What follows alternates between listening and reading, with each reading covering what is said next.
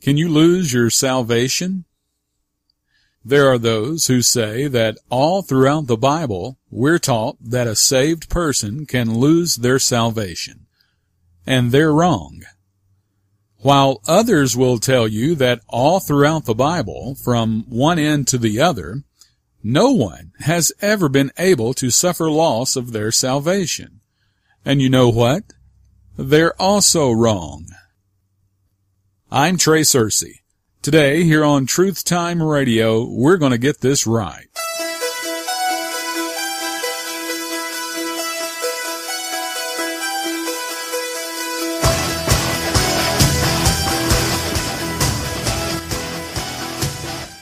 Hi, this is Kathy from Rossville. I've been listening for about a year now, and I love listening. And I also want to thank you for teaching the listeners how to rightly divide the word of truth. Listening has brought a better understanding to my Bible. In Psalms chapter fifty-one, verse eleven, David writes this, "Cast me not away from thy presence, and take not thy Holy Spirit from me." Question: do you have to have the Holy Spirit to go to heaven? Oh yeah.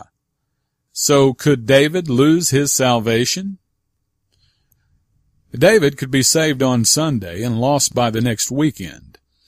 The big bad wolf could come and huff and puff and blow his salvation down. However, opposite to David, Paul tells us that at the moment we hear the gospel and truly believe it, the Holy Spirit promises to seal us, never to leave us, but to seal us. Ephesians chapter one, verse thirteen. Now that's as opposite as night and day to what David said. If you've trusted in the finished cross work of Christ, the big bad wolf can come to you and do all of the huffing and puffing he wants to, but it'll have no effect on your salvation whatsoever. So it's clear that all who say that throughout the Bible it's taught that a saved person can lose their salvation are wrong. And it's just as clear that all who say that throughout the Bible it's taught that a saved person can never lose their salvation are just as wrong. If you're a Bible believer, you know I'm speaking the truth, because we just read where David plainly said that they could lose it. But the Apostle Paul just as clearly tells us that we cannot. So what's the answer to the supposed conundrum? Second Timothy two fifteen. It's the only way to study your Bible, and it says to rightly divide the word of truth. There are those today that, well, they have a difficult relationship with reality. They've made a conscious decision to ignore the truth. Well, if you continue to ignore God's instructions as to how to study your Bible, you'll never be settled on these issues. And just as Paul tells you in Second Timothy chapter three verse seven, you'll be forever learning, but never able to come to the knowledge of the truth. Look with me at Deuteronomy chapter six, verse twenty-five. Deuteronomy chapter six, verse twenty-five. Here, Moses tells the children of Israel, not you, but the children of Israel, that, and I quote, "It shall be our righteousness if we observe to do all these commandments before the Lord our God, as he hath commanded us." So what happens when we flip the verse? Well, if they did not do all the commandments, they would lose their righteousness. They could be righteous on the Saturday Sabbath, but they could lose it and be unrighteous by the time the rooster crowed Monday morning. Unlike us today, they were not, and I repeat, not, Ephesians one thirteen, sealed with the Holy Spirit of promise. You can play around with your Bible puzzle all you want, but that piece will never fit. Well, Trey, uh, maybe you're right about the, uh, the, uh, Old Testament, but what about the New Testament? What about that? What about John? He preached salvation by grace through faith. Well, let's see. First John one nine. Here, John writes to his audience and says, "If we confess our sins, he is faithful and just to forgive us our sins and to cleanse us from all unrighteousness." Okay, let's flip the verse. Now what do you have? If we don't, he won't. If you flip the verse, it says that If you don't confess your sins, then he won't be faithful to forgive them. If you don't confess your sins, he won't cleanse you, and you'll remain dirty and unrighteous. So was John teaching Paul's salvation by grace gospel? Not a chance. How could anyone say that they have trusted the Lord's death, burial, and resurrection to save their never-dying soul, while at the same time say, I confess my sins because he forgives me at the moment I confess them? The contradiction is apparent. That's clearly a contradiction. One statement is a statement of grace, the other a statement of works. And if you haven't heard the news, Romans eleven six says that grace and works are mutually exclusive. Forgiveness isn't earned by your prayer. Forgiveness was earned by the blood of the Lord and Savior Jesus Christ, and it's your faith in that fact that will save you. And by the way, what about the sins you forgot? If salvation is like you say, and it comes by you confessing your sins and asking for forgiveness, then, well, what about the sins you forgot? And for those who say, well, near the end of the prayer, I always am sure to say, uh, Lord, if there's any sins I've forgotten, forgive me of those too. Wrong answer. First John one nine clearly says, if we confess our sins, he is faithful and just to forgive them. So then, you didn't confess them? No, you forgot one. So guess what? He didn't forgive that one. The verse is clear. You must confess the sin before he can forgive the sin. Therefore, it's mandatory that you remember the sin in order for it to be forgiven. For those of you who claim that John wrote down the instructions for your salvation, good luck, you're going to need it. Now, First John one seven.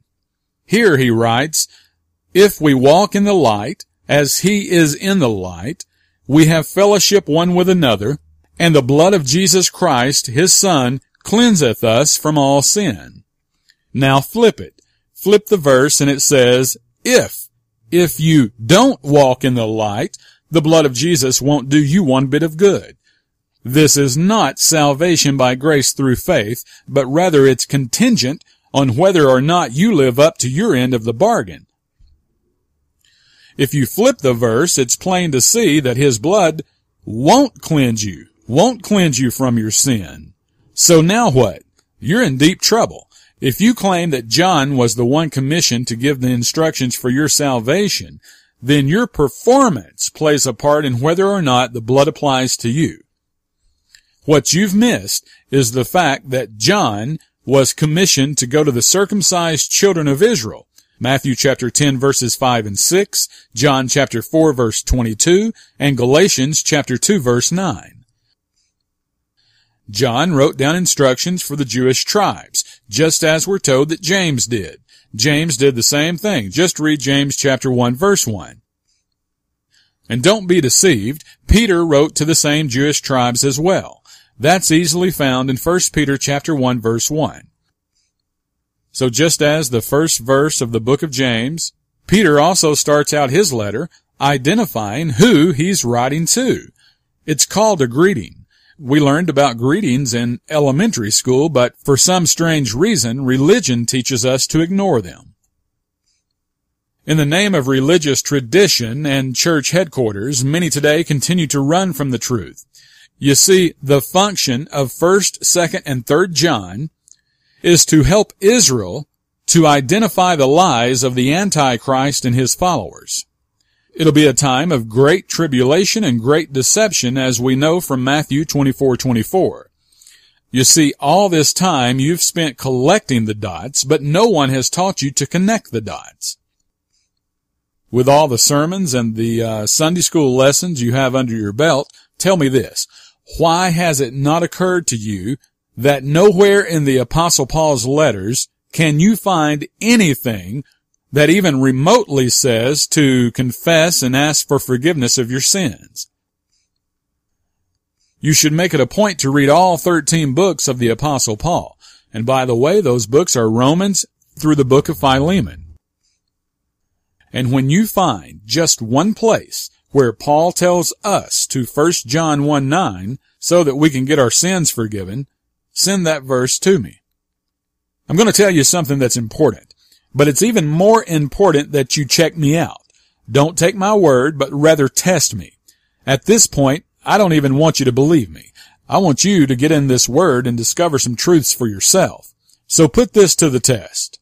First John one nine is in perfect harmony with Matthew chapter three verse six, Nehemiah chapter nine verse two, Leviticus twenty-six forty, and Daniel nine twenty. But it must be divided from all of Paul's writings. Now let me repeat that. First John one nine harmonizes with Matthew chapter three verse six, Nehemiah chapter nine verse two, Leviticus chapter twenty-six verse forty, and Daniel chapter nine verse twenty. But it must be divided from all of Paul's writings. Why? Because there's no such doctrine as asking for forgiveness found in any of the thirteen books of the Apostle Paul. First John is a Hebrew letter written to, yeah, you guessed it, the Hebrews. And the function of the letter is to assist them when they go through the tribulation. The doctrine is applicable to believing Israel and will help them to identify those who say that they're Jews, but in reality they're not.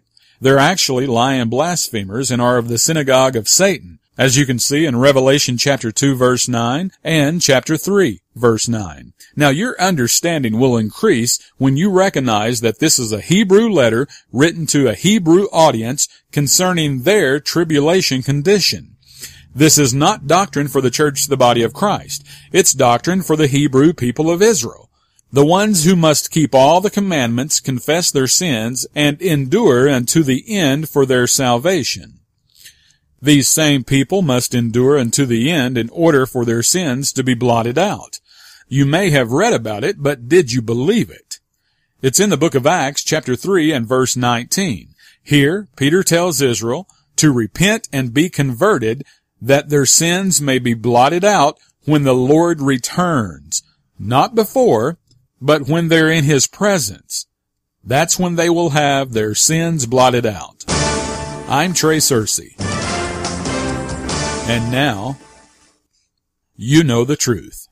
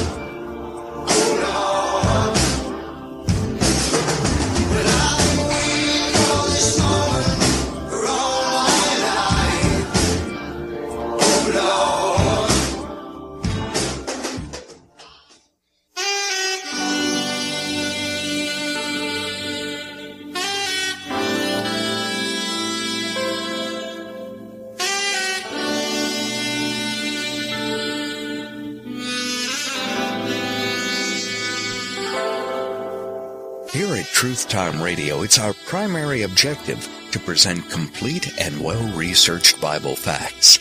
Our carefully studied material will lead you to the truth, enabling you to become awake, aware, alive, and active. Most of mainstream teaching is influenced and filtered according to headquarters and denominational interests. Truth Time will help you cut through all the biased misinformation. It's our endeavor to maintain objectivity while presenting only the facts, leaving it up to you to decide for yourself. Truth Time Radio, coast to coast and around the world at truth time radio dot com.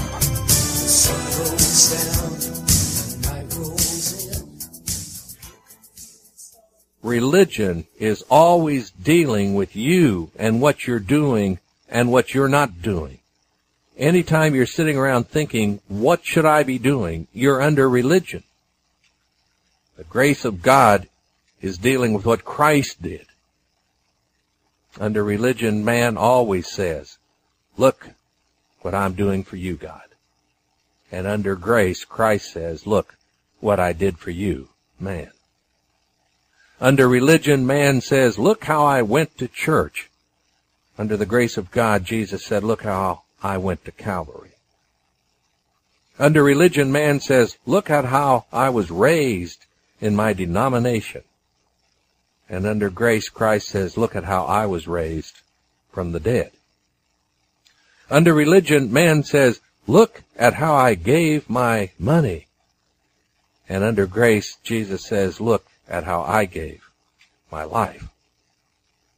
Under religion, man says, look, God, at how I confessed my sins. And under grace, Jesus says, look, man, how I took away your sins.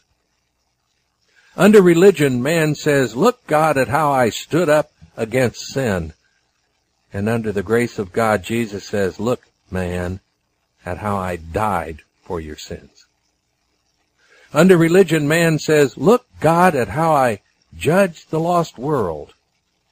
And under grace, Jesus says, look, man, at how I saved the lost world.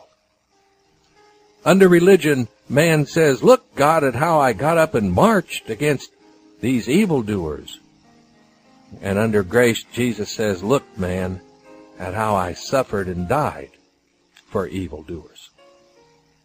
Under religion, man says, look, God, at how I bowed down to you. And under grace, Jesus says, look, man, at how I became one of you. Under religion, man says, look, God, at how I healed the sick. And under grace, Jesus says, look, man, at how I raised the dead.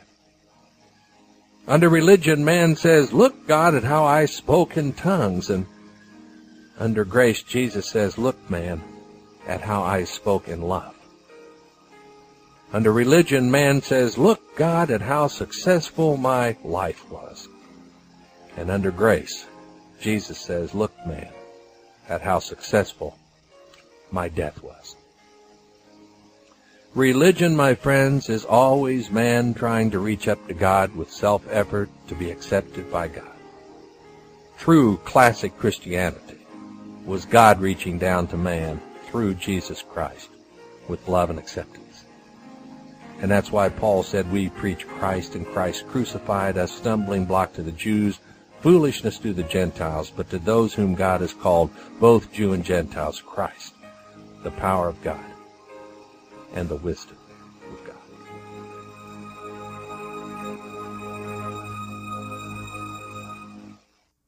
In the summer of two thousand three, I was fortunate enough to learn the true simplicity of the gospel of Christ as the only means by which anyone can be saved to eternal life today. The gospel, or the good news, is that Jesus Christ was crucified, buried, and rose from the dead according to the Scriptures, and that anyone that chooses to trust in this gift of salvation performed by Jesus Christ is saved. Trusting in His faith to be resurrected saves us, this and nothing else. But that was not all I learned. I was shown by many Bible believers that there is a method by which we can study the Bible so that it all makes clear sense. And when I say Bible believers, I'm not talking about people that read the Bible and quote Scripture for a show. I'm talking about people that study the Bible for answers. People that take the Bible at face value and trusted that God would communicate to them if they took each verse and asked who was speaking, who was being spoken to, and when it was spoken. At that time I had accepted the person of Jesus Christ as real, and I understood that He claimed to be the Son of God and had risen from the dead. But the Bible still remained at arm's length for me because of the obvious hypocrisy and many verses that seemed to contradict one another. The central verse to this method of understanding can be found in Second Timothy two fifteen. Study to show thyself approved unto God, a workman that needeth not to be ashamed, rightly dividing the word of truth. The more I studied, the more I saw for the first time the incredible simplicity that was right in front of me for years. I wondered how it could have eluded me for so long. Then it hit me one day. On a bright sunny day, I sat down in the backyard with Bible in hand to read and study. But for some reason I was having trouble seeing the pages clearly. I realized that I had my dark-shaded sunglasses on and switched to my clear prescription lenses. That seemed to help, but the pages were still dark. I wondered what was darkening the pages. The obvious answer was that my own shadow was being cast on the pages because I had my back to the sun. I was in my own way. What a marvelous truth, I thought. All these years, and I've been in my own way. My own preconceived ideas, my own thoughts, my own traditions, and my own biases had been clouding my ability to understand God's words. I was trying to explain what the words on the pages were saying based on my own interpretations.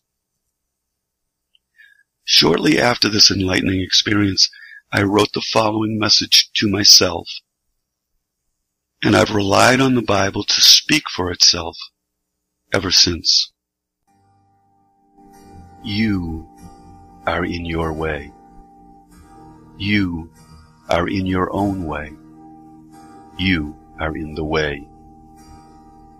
Look over the edge of your life and pretend you understand.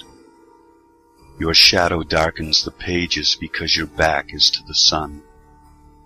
You are in the way.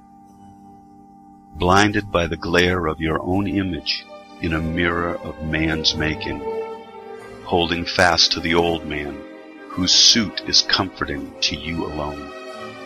You are in the way. Piling your goodness before your Uncle Bob and Aunt Clara may make for good dinner conversation, but it will not assure your picture on God's refrigerator door. He does not know you. Diving into your baptism from the ten-meter board in pike position scores high from the Swedish judge, but is a ho-hum from the Almighty. Nothing scored, nothing gained, not even without a splash on entry. You are in your way. Your hearing is unclear because your inner thoughts obscure His voice. Your taste for the truth is dulled by the spices of good intentions, just like Grandma used to make. Your gaze is through the collective lie of a telescope that leaves the lens cap on. Your allegiance to God is like a drummer who's forgotten the melody and refuses to play until he's good and ready. You are in your own way. And if being in your own way is of comfort, then play in your own parade. Hoist your banner and march to your own cadence over and over and over. But you will find no comfort in the crowd of lemmings that will joyfully attend to you, for they are in their way. And the hell that rushes up from unbelief appears like pearls in the distance, and what seems right is but a shadow. The shade within is too late. You are casting that shadow. Turn around. Get out of your way. Walk in the light.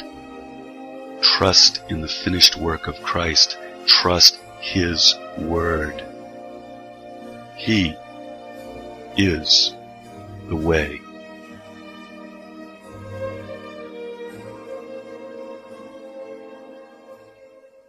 Got a Bible question? Fire away. Call seven oh six, eight six one, oh eight hundred or toll free one eight eight eight, nine eight eight, nine five six two. Email us at truth time radio dot com. Hit me with your best shot. Why don't you hit me with your best shot? Hit me with your best shot.